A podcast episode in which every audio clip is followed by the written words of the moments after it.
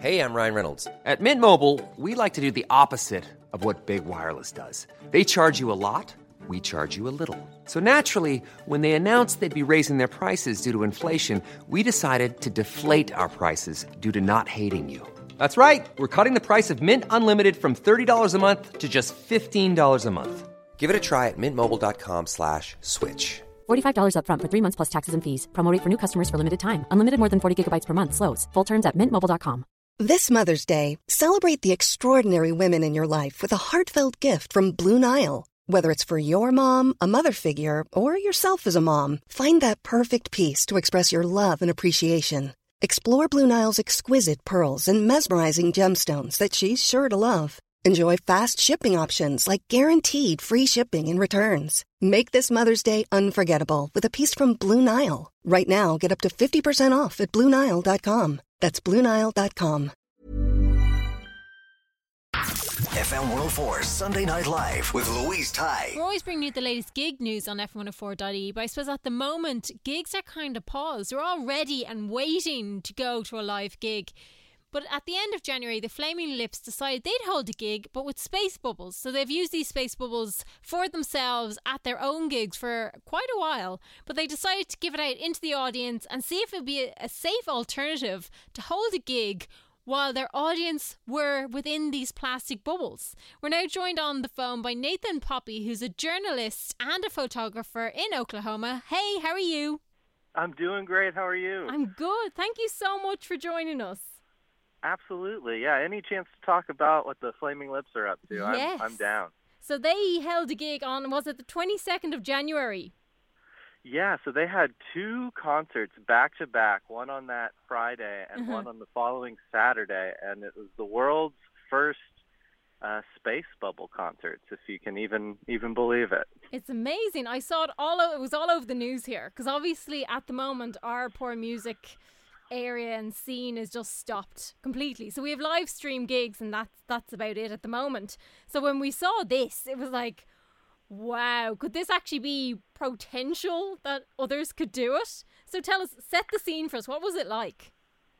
Yeah, I mean, it's just as kind of weird and fantastic as you can imagine. So when you walked into this venue, it's called the Criterion. It's in downtown Oklahoma City. And, you know, they have a fairly large concert floor and, you know, normally a few thousand people can fit down there. But instead of bodies, there were 100, you know, deflated bubbles just lining the floor in a 10 by 10 grid. So there were 10 rows, 10 columns. And right about 8 p.m. when the show is about to start, they let in the first row.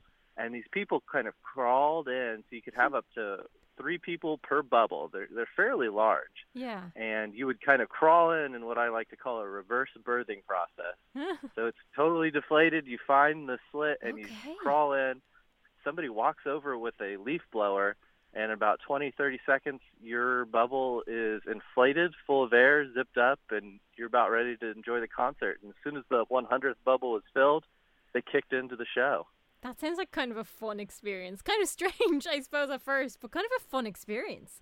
Because, like, it's something we've never done before. So I'd say it was kind of cool. Did you get to be in a bubble as well? So they tested this idea late last year just to see if it was even possible or enjoyable. And so I've gotten to be inside the bubble, and it's so funny. You just get really excited because, like you said, it's like, how often do you crawl into a space bubble? Exactly. It's not something you're, like, good at. But it must be quite good. Just jump in. Because I suppose at gigs and stuff, we're used to, well, I am because I'm short. I'm used to being covered in beer of some sort at some point in the evening. There's usually something ending up on top of my head. But if you're in a bubble, this isn't going to happen. Yeah, I mean, they're, like I said, they're pretty big, and it's wild though. Like 100 bubbles, you know, fills up the amount of space that a couple thousand people would. Yeah. So, you know, you've got plenty. They're taking up plenty of space, and it's a pretty wild experience. And they have announced more dates, haven't they, to do this going forward? Yeah. So that actually came out yesterday in the morning. They had 2 more dates, and they sold out. I tried to just jump on the website and see And after 2 minutes, those were sold out. And then a little later in the morning, they released that they're going to do two more. So there's four bubble shows that will happen in March. So it went so well that they're ready to try it again. And in Oklahoma, is your gigs completely stopped other than these bubble gigs? So there are not nearly as many concerts as there used to be. They've tried to do a few socially distanced shows at this venue, but I would not go to go to anything like that. But with this, everybody seemed to be taking it very seriously.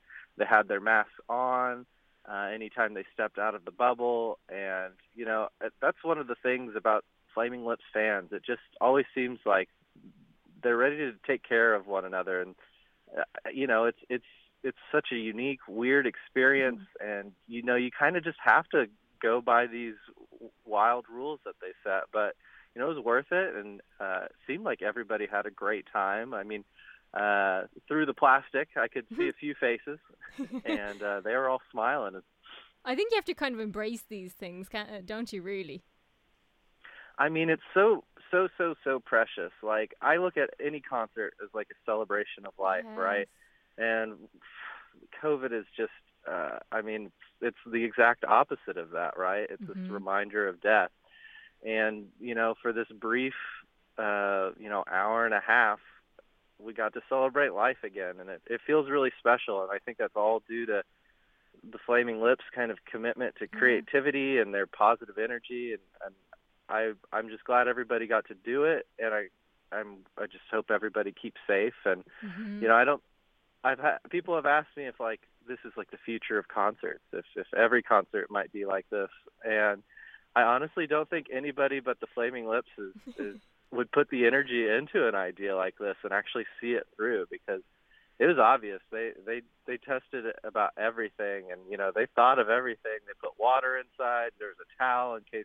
You know, too much condensation showed up, and it was foggy in your bubble. They had an FM transmitter so you could hear the concert better. So they thought through this. Wow, they really put the effort into it. Like, they didn't just go, okay, let's stick a couple of balloons down there and let's give this a go. Like, they really thought it all out. Absolutely. And is it true, actually, I read somewhere that if you get too warm, you can signal someone over and they'll come over with the leaf blower and give you a bit of a... poof, I suppose. A little refill, if you will, yes. So there was a sign, like a little, had a wood stick and a paper sign, and on one side it said it's hot in here, and you'd get that refill. And if you had to use the restroom, an attendant would come by, let you out, you put your mask back on, you do your business, and then they'd help you get back in, reinflate you, and enjoy the show. Oh, I love that. Like, I was actually looking at footage from people who were within the bubbles watching the gig, and I think after a while you would probably almost forget you're in a bubble, because it looked just like so much fun. They had glitter and balloons and loads of coloured streamers, and it just looked like so much fun. Oh, I mean... any Flaming Lips fan would know that their concerts are like colorful and bright and loud. And so all of those feelings were there.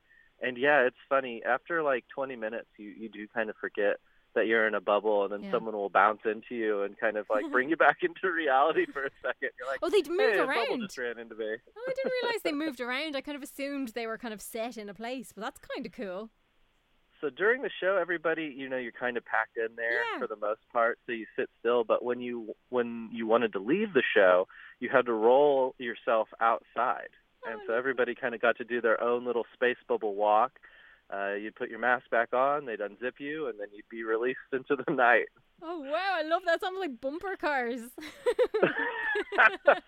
Love that. That'd be so much fun. That's a whole different, you know, form of fun, I think. They're inventing things as they go along. Truly, yeah, it was so unique, and I hope everybody gets to have fun when they do it again in March. Yeah, will you be going to the new gigs? I don't know. I feel like I've got such an amazing space bubble experience. Yeah. I don't know if anything could match it. Yeah, maybe you're better off just to do it the once and then just live in that bubble. Yeah, I'll have my own bubble up at home. Nathan, thank you so much for taking the time to chat to us. Yes, absolutely. Appreciate you guys. Bye-bye. FM 104 Sunday Night Live with Louise Tai.